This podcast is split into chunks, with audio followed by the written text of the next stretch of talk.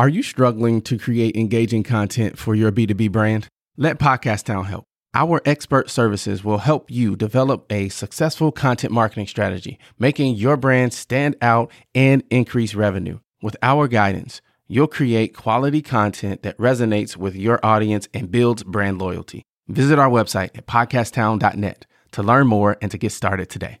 We help you launch, grow, and maximize.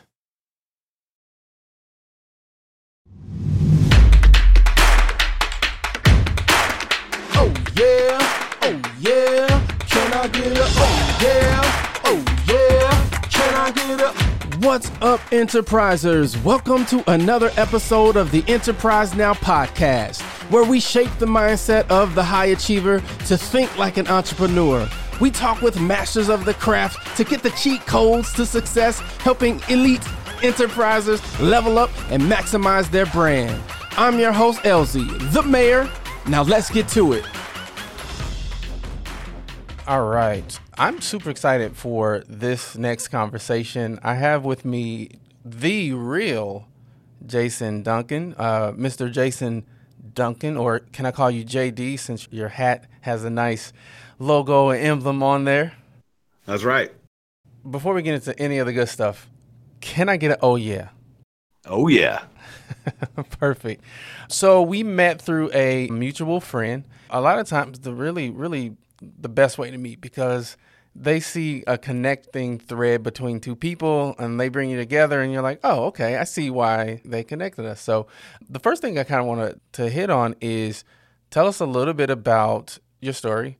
How'd you get to the business, this one in particular, that you're doing, and what are you passionate about these days? My background's pretty interesting. I, I spent 13 years right out of high school and college in, in pastoral ministry, got a bachelor's degree in ministry. During a lot of that time, I was also selling health and life insurance to small business owners as a way to supplement my income. And then in 2006, I got really fed up with doing doing the ministry stuff. I just wasn't interested in anymore. It did not it did not stroke all of the the passions and desires that I had as a as a professional who wanted to make a difference in the world. So I went back to school, got a master's in education, and started teaching teaching eighth grade American history. And I spent four years doing that. And honestly, had the Great Recession not happened, I would still be doing that today uh, because I, I loved teaching. I had a really, really good connection with kids, and and I just I'm a teacher at heart. That's what I am. So. But the Great Recession took my job. They couldn't renew my contract. I was the last guy hired in the building and that's the way they made decisions last in first out when they had to make cuts. So found myself as what i call an accidental entrepreneur. Started a business in 2010 friend of mine and ultimately grew that business to multi-million dollar status recognized in national magazines and we were killing it. Things were going great. At the helm of operating that business full time until until 2019 2020 in january 2020 i stepped away from daily operations and uh, let my team manage daily operations. Eventually, hired a CEO at the end of the year to run things. And what that allowed me to do is go discover my true purpose. You know, what am I really here on this earth for? Because I wasn't here on the earth to run a lighting company. I was here to do something different. And now I'm happy to say that I'm in liver, living in the center of my passion and desire, and that is to use my gifts of teaching and leadership to help other people become what they're supposed to become to get the results they want out of their life. So now I'm a uh, full time professional business coach working with entrepreneurs who want to learn how to take a step back from their day to day operations so they can find their passions. That's so that's what I do every day to help people. That's awesome. And I heard that in, in your story. So dig into you you start this company and you grow it to being successful. You make it sound easy. Was it as easy as you make it sound? Oh, it was, it was so easy. Anybody could do it. no, it was difficult. Uh, there were, you know, my story is is weird because when we started the company, I gave myself a deadline of August the 15th. And I, said, I told my wife, I said, listen, if I don't sell anything by August the 15th, I, will go get a real job somewhere. And the reason I picked that date was that was the last date I was getting a paycheck from the county. I was making, I think, $38,000 a year that year as a teacher. So my paycheck was not very big, but it was nevertheless a check that was coming in. And I thought, hey, I, that's my last monthly check. So uh, that's whole summer. I was like, I'm going to give myself this time to get this business going. And on August the 12th, three days before that, I closed what turned out to be, it wasn't immediately, but what turned out to be a $2.3 million deal. Wow. So my story makes it sound like that's all it took is I just did one sale and I was done forever. But in, in reality, that's not the way that worked. That first check that I got that day was $18,000.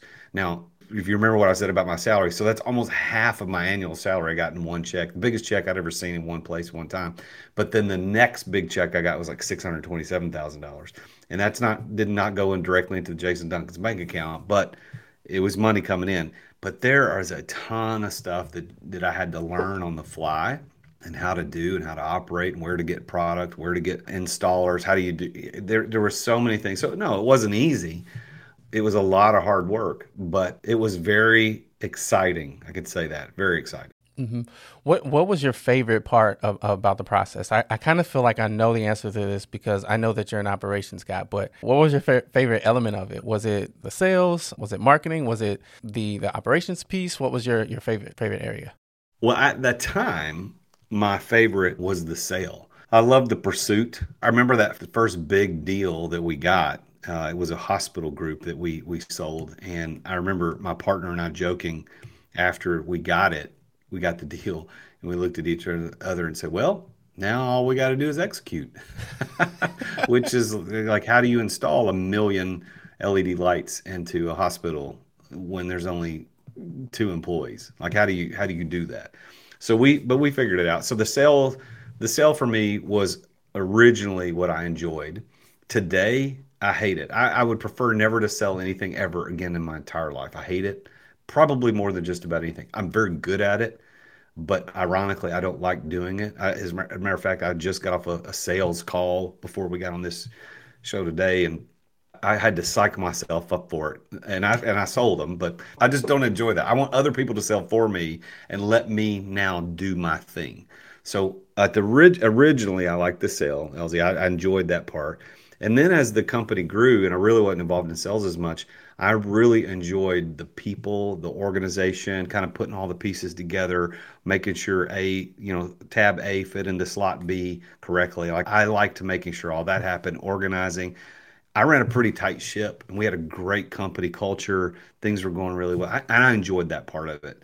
And today, I enjoy mm-hmm. helping other people get out of the minutia of running day-to-day operations and take a step back and look at the big picture so that they can have a business that pays them a salary or an income without them having to be involved in the day-to-day.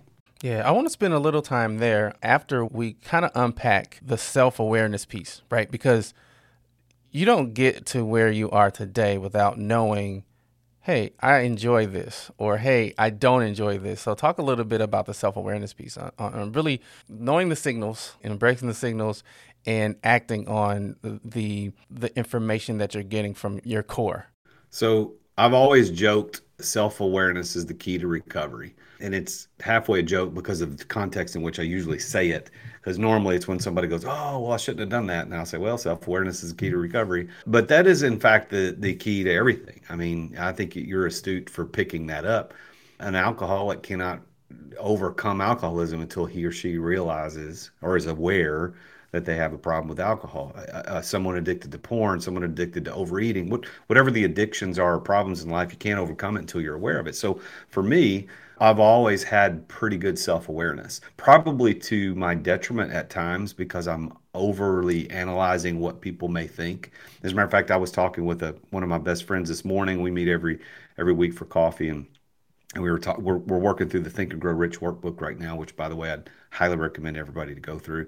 But he's also he's a mindset coach, and so we were going through that today. And and the one of the things that we read through in the workbook this week was a failure failure inventory, like going through things where you could potentially fail if you don't keep it in check. And one of those is fear of criticism of others. And I, I kind of have that I'm not a people pleaser in the sense that I just want everybody to like me, but I do want everybody to like me in the sense that I don't want to be criticized. Being aware of that is really, really important. So I think you're astute for pointing uh, for seeing that in me. I also understand something, and I don't know who pointed this out to me. I don't know if it's an original thought from the person I heard it from. I don't even remember who taught me, but something called synthetic happiness. Hmm. You ever heard of synthetic happiness? I have not. All right, so so this is going to blow your mind. At least it blew mine. So synthetic happiness is the type of happiness we get when we convince ourselves that what we have is the thing we want. And that's not true happiness. So a terrible example of this would be the color of your car. My car is blue and I love it. I think it's gorgeous. I think I take I take pictures of it I, when the sunlight hits it right. I think it's I think it's one of the prettiest cars out there. I, I think my car is gorgeous. But, but I'm gonna tell you, when I bought it, I bought it I bought it used, and it was a specific year and model that I wanted that I couldn't find anywhere. And I looked all over the country for this car, and I when I finally found it, it was all the way in Sacramento, California, and I bought it, had it shipped. And the whole time I was thinking, oh, I don't want a blue car. I never want to, and I didn't like it because it was blue. But here's what's happened in my life: synthetic happiness took over in the color of my car. I now think that car is amazing because I own it. What, what are my alternatives? I could go get it painted. I could go do something. But in fact, I've just created this synthetic happiness around the color of my car that originally I didn't like. Now I've convinced myself that I really like it. So why am I bringing up synthetic happiness? Here's the problem with entrepreneurs. Entrepreneurs are victims of synthetic happiness. They think that the business and whatever they're doing in the business is what they want to do and what they should be doing. When in reality, if they backed up from it and were completely detached and said, Do you want to work 70 hours a week doing that thing? And the answer in most cases is hell no. No, I would not want to do that. But we've created this this synthetic happiness in our lives that says, Yes, that's who I am. That's what I want to do. So that's why, Elzie, I'm so committed to coaching other entrepreneurs to figure out how to get back, get out of the daily operations so they can get over the synthetic happiness and truly find what makes them joyful and passionate and purposeful in their lives. So, uh, in my mind, being aware of a thing and mastering it are two different ball games, right? H- how did you make that leap, right? To say, for, for example, to go back to your alcoholic example, it's one thing to say, yeah, you know, I drink too much. But it's another thing to to act and to do something about. How did you get over that the hurdle of uh, or the the step um, above the awareness to to self mastery? Because now that spectrum of self mastery where you know what you want, what you don't want, who you are, who you are not, and that has allowed you to build a company, hire a CEO, and get to where you are now. What were some of the tools that you used to get to that that next level? I think there's lots of tools that I use to get there specifically, but I think that the question behind the question is, you know, why, how do people get motivated to that place where they actually want to change, even though they're aware of something that needs to change? And and change, there's always pain and change. It may not be immense pain, but there's some pain and change. I mean, I'm right-handed. I brush my teeth with my right hand every day. But if for some reason my right hand is not available, I'm hurt, and I have to brush with my left, that change is pain and can be because I might hit my gums or like I hit, I do something. So anytime we change, there's pain in it. But when the pain of staying the same outweighs the pain of change, that's when change occurs. So for me, the pain of staying the same, being trapped in the daily operations of that business, was greater than the pain of changing, giving up not control because I still have technical control of the company, but but giving up control of daily operations, giving up some of my salary to help offset what it was going to take to have other people run the business for a short period of time, giving up the pride and the identity in being the CEO of that company, which was probably the most difficult part of leaving daily operations was the identity crisis I went through. But when the pain of staying the same outweighs the pain of change, that's when you make the difference. So someone who says, "Yeah, I drink too much," but then they don't make any difference is they they still see the pain of the change greater than the pain of staying the same so they're like hey i don't I, yeah, I drink too much, but it ain't that big of a deal. I'm on a quest to get down to my high school weight. I haven't been that since uh, I graduated high school, but that's ideally where I, I, think my body should be. And, and it's not been that way since high school. I've been out of high school for almost 30 years. So, but I'm now on that quest because most of my life I just accepted the fact, yeah, I'm a little overweight you know, I could lose 10 or 15 pounds, but yeah, it, it's okay. Well, now I look at that as someone who's approaching 50. I'm not quite there yet, but as approaching 50, you know, in the next several years, I'm going to hit that big 5 Like, okay, I got to start taking care of this body. And so the pain of the change now is not as bad as the pain of what it might be to stay the same. So entrepreneurs have to go through that same thing. You got to be aware that you need to change, but then also realize that I need to change. I heard uh, a friend of mine, Brad Lea, say this just I guess just the other day. He said, you know, if you don't if you're not willing to sacrifice for something, You end up sacrificing the thing for staying the same. So either way, you're sacrificing. Now, I probably butchered the way he said that, but if you're not willing to sacrifice for something you want, you're sacrificing the thing you want for where you're at today. So either way, you're sacrificing. So you gotta you gotta choose your sacrifice. You're either sacrificing the weight that you want to be, or you're sacrificing the health to not get there. So I don't know. I probably screwed that whole quote up. That's my best attempt at it. Makes sense. It makes sense. So let's talk stress and frustration for a second. I am, as we speak, I, I, I pride myself on being relatively self aware, and I'm on this journey of self mastery as well. I happen to believe that it's a spectrum, and just when you get to about an eight, th- everything changes, and now you start from not from zero, but you just get more efficient on becoming on mastering the new self, right? So, to your point, at 50, you're going to want different things. Your passions might be different than they were at 40. I'm assuming I'll make the, the bold prediction that they are. And so this constant evolution of, of self mastery. But I'm, I'm frustrated, and there are some areas uh, in my life that are stressful right now. So if you had to show me how to work through that stress and frustration, how would you, how would you work me through that? Well, I would think that there is a, first of all, distinction between those two. They're two completely different emotions and completely different results. Frustration is a moment to moment thing that can be cleared up just a, just a snap of a fingers. You can be frustrated that the bag won't open or the jar won't open, and you can be terribly frustrated. And then the moment it clicks open, you're like, "Oh, good." Frustration comes and goes really, really quickly. So I think one thing is you need to understand there's a difference between being frustrated and stress. Stress is in fact a real scenario and real thing that happens to us, and it usually happens over an extended period of time and is caused by many things, not just one thing. So that would be one thing I would say that. And I'm not a psychologist, but I've I've studied enough about stress to understand there's a difference. So when my wife, for example, is commiserating with me, says, "Oh, I'm just I'm so stressed out." I'm like, "Nah, you're just frustrated. Whatever the thing is, as soon as it's over, you're not frustrated anymore, right?" So I think we get confused. And then the second thing is stress itself, contrary to popular belief, isn't caused by stressful situations like the bag won't open or the jar won't open or something stuck or whatever. Stress isn't caused by stressful situations. Stress actually is caused by having too many open cycles at any one time. Then the, reason I know that is there's a universal law, just like the law of gravity or the law of reciprocity or the law of thermodynamics, things that have been in that God put into the universe at the beginning of time. There's a law called the law of open cycles that teaches us that. That says an open cycle is anything that you have to do anything that has a start and a stop. It could be a relationship, it could be uh, a to do on your to do list. It could be, listen, today I woke up and I'm looking at my list of things I have to do. I had a call with this guy named Elzie, and then I've got a podcast with this guy named Elzie. Like you were two of my things I had to do today. And then I've got a call later with a guy named Ramon. I've got a mastermind meeting this afternoon. And then I just talked to my web developer a couple hours ago, and there are two big items I have to get to her today so that she can finish so we can launch this big thing I'm launching on my website. So all of those are open cycles. And the reason stress is felt by humans is when we have too many of those at once. Because, I mean, you could break it down. Look at this. The last big, terrible event in your life that you would look back and normally say, well, that was a stressful time. If you could isolate that thing and only had to deal with that thing and there were no other things you had to deal with, it wouldn't have been stressful.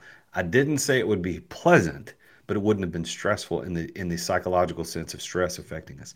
And the other way I like to illustrate this is think about it this way, and and I should have been prepared. I, I usually do a little physical. I could show your, your the people that are watching this, but I, I'm not prepared for it. But just imagine for a minute that if you wrote every single open cycle that you have in your life right now, which is I have to eat lunch today, for example. All right. And you put that on a single piece of paper, and then that's one. And then you get another piece of paper, and you're like, I have to edit this podcast.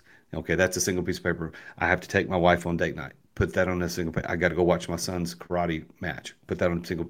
Every single to do to do or open what I call open cycles in your life. put them on a single piece of paper, and then you bind all those pieces of paper together into a book how thick your book is will tell you how stressed you feel. So if you have a thin book, there's not a lot going on, then you're not likely to feel stress. But if you have a very thick book, like you got War and Peace versus a pamphlet, you're going to feel stress. That is the reason humans feel stress. There is no other reason. And what we have to then do as entrepreneurs, as leaders, as fathers, is we have to manage open cycles. And if we can manage our open cycles, stress is eliminated. I'm probably the least stressed person you'll ever meet.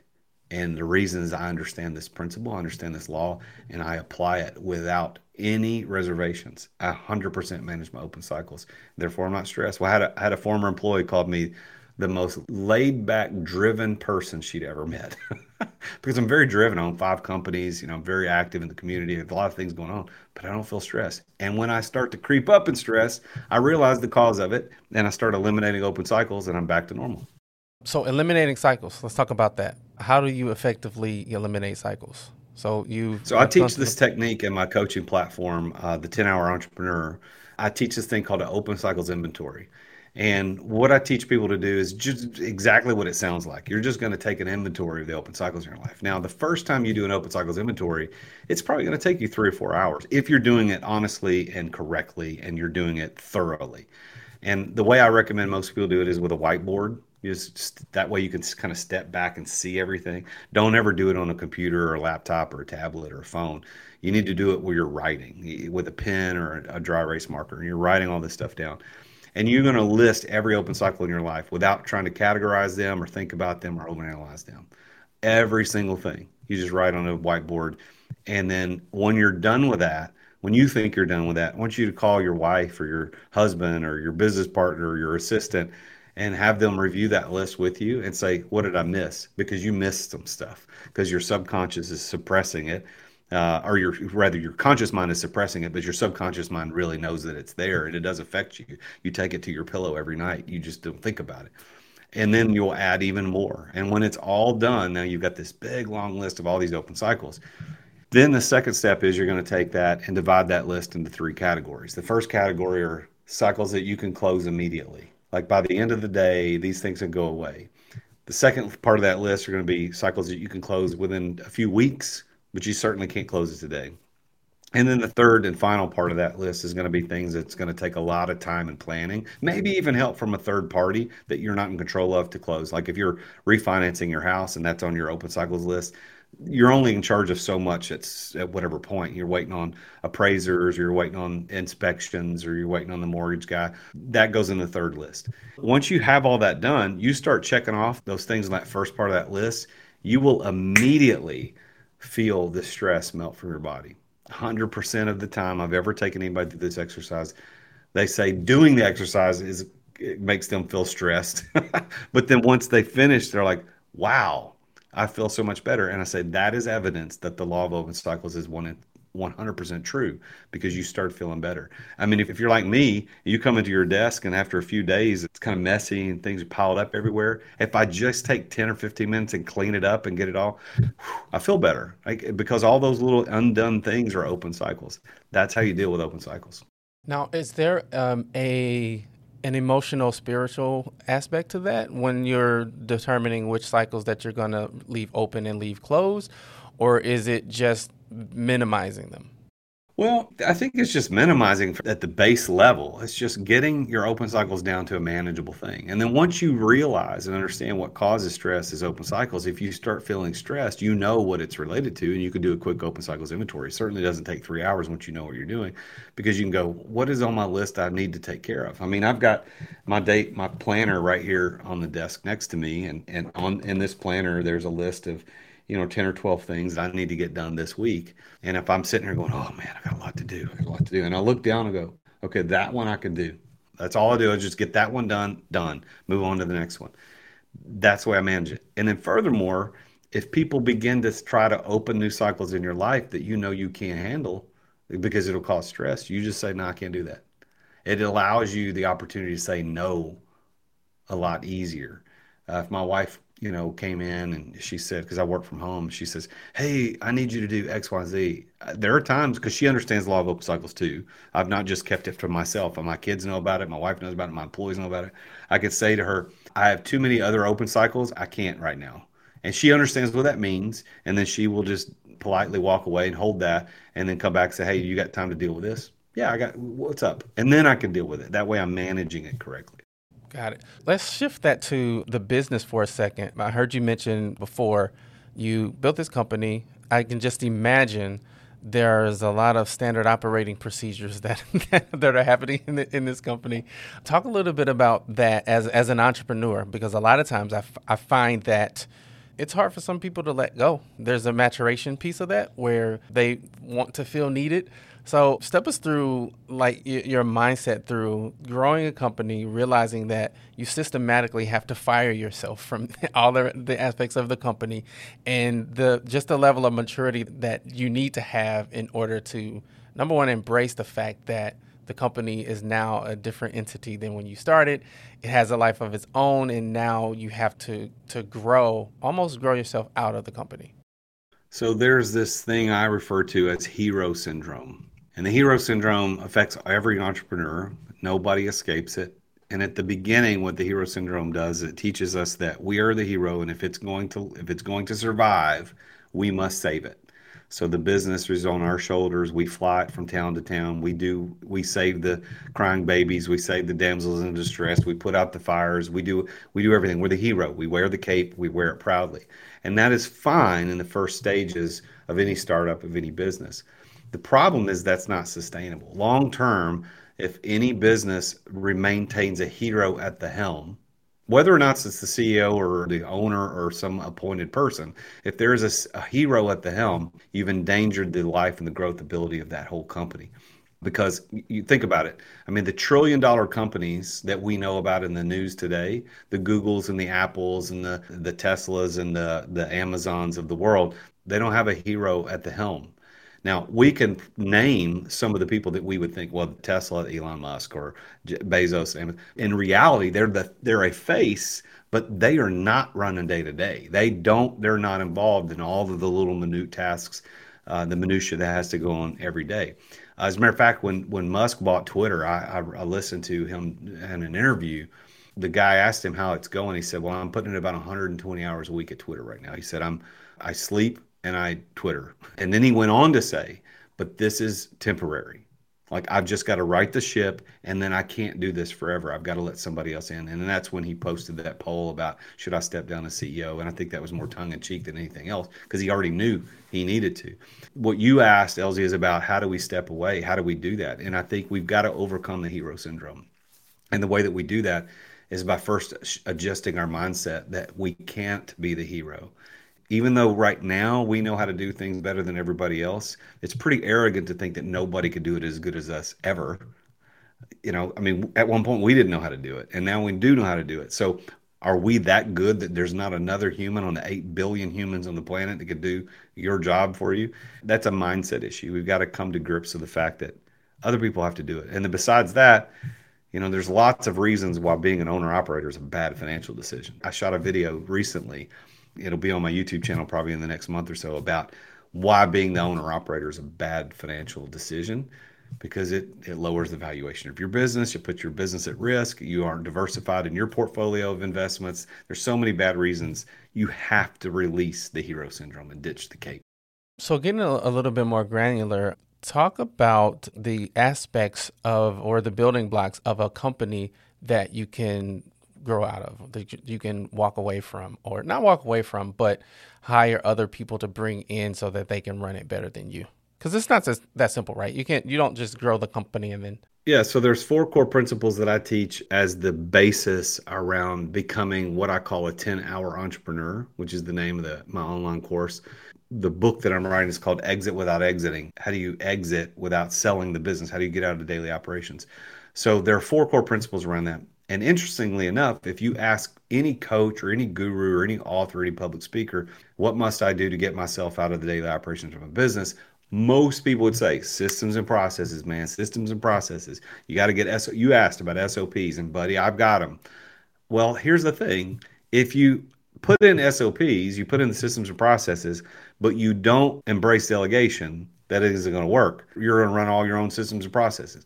If you don't eliminate stress, then you're still going to have a stressed out company. Stressed out companies don't perform as well. Systems and process is only one of the four core principles that I teach, and it's the third in the sequence. The first one's embrace delegation. You have to embrace delegation.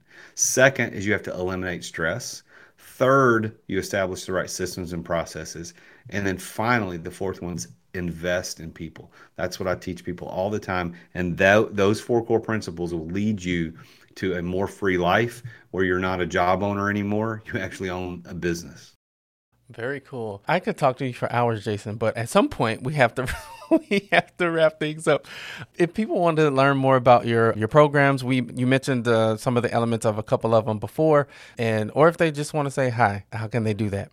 Well, I would love for people to connect with me on Instagram at the real Jason Duncan or LinkedIn at the real Jason Duncan. You can find me anywhere on a social media platform. If you type in the real Jason Duncan, you're going to find me. But if you're particularly interested in the 10 hour entrepreneur course, as an entrepreneur, you're sitting there going, How do I live that life? How do I live the exit lifestyle without selling the business? How do I get out of the daily operation? How do I get out of the grind? How do I get that freedom that everybody said I'd have when I'm an entrepreneur?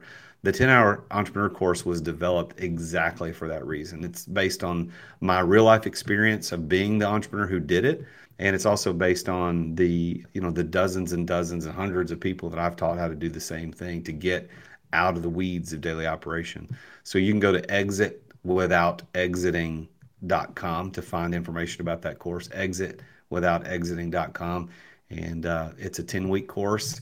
And by the end you will be spending at least 50% less time in the business and still have all the profit you had to begin with that is awesome. I may need to look into that course myself. Come on, we can do it. I got special discount for people that bring me on their podcast. awesome, awesome. Well, thank you so much for your time and, and sharing your wisdom with us, Jason. It's been an honor, Elzie. Thank you. If you got value from today's show, we want you to join the Enterprises Elite email list for more nuggets and resources. And remember, no excuses, just execution. Go get it.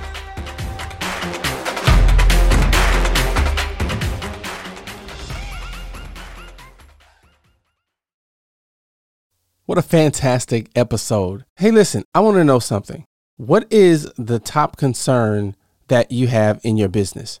Is it sales? Is it marketing? Is it finance? Operations? Shoot me an email, mayor at podcasttown.net.